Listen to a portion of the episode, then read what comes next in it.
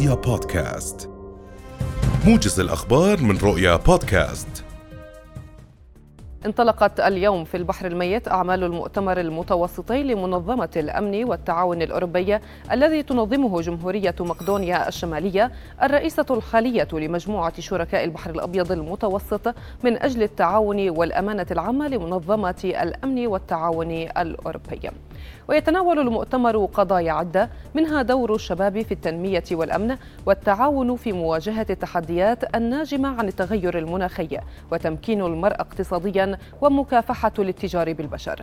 هذا وانضم الأردن إلى منظمة الأمن والتعاون الأوروبي عام 1998 كشريك فاعل واستضاف ملتقيين مشابهين سابقا دعت وزارة الأوقاف والشؤون والمقدسات الإسلامية أئمة المساجد لأداء صلاة الكسوف غدا الثلاثاء.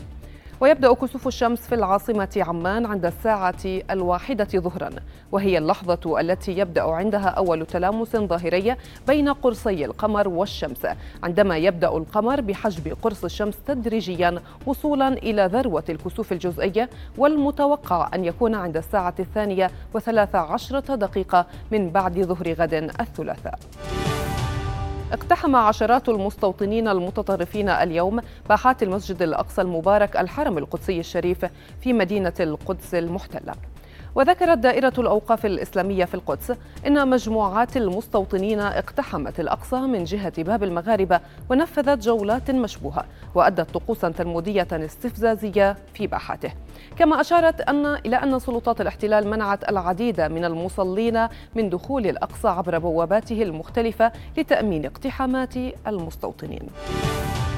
فشل مجلس النواب اللبناني بانتخاب رئيس للجمهورية للمرة الرابعة على التوالي. مراسلة رؤيا أفادت بأن خمسين نائبا صوتوا بورقة بيضاء و39 صوتوا للمرشح ميشيل معوض مقابل عشرة أصوات للمرشح عصام خليفة. فيما تم إلغاء ورقي ورقتي اقتراع.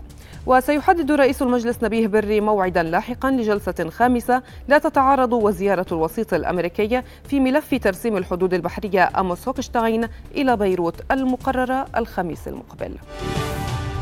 ذكرت أوكرانيا أن سبع سفن محملة بالحبوب أبحرت من موانئها صوب آسيا وأوروبا لكنها اتهمت روسيا بعرقلة التنفيذ الكامل لاتفاق شحن الحبوب عبر البحر الأسود. وأفادت وزارة البنية التحتية الأوكرانية في بيان بأن الموانئ الأوكرانية لا تعمل إلا بنسبة تراوحت بين 25 إلى 30% من طاقتها منذ بضعة أيام.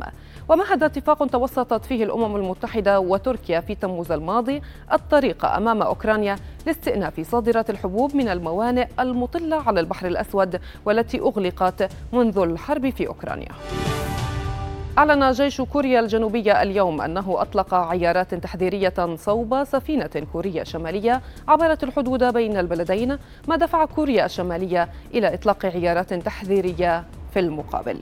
وأجرت بيونغ يانغ سلسلة تجارب على أسلحة مختلفة في الأسابيع الأخيرة. وصفتها بأنها تدريبات نووية تكتيكية. فيما كثفت سول وواشنطن تدريباتها العسكرية المشتركة ردا على ذلك. ولا تزال الحدود البحرية نقطة ساخنة وكانت مسرحا لاشتباكات عدة بين الكوريتين.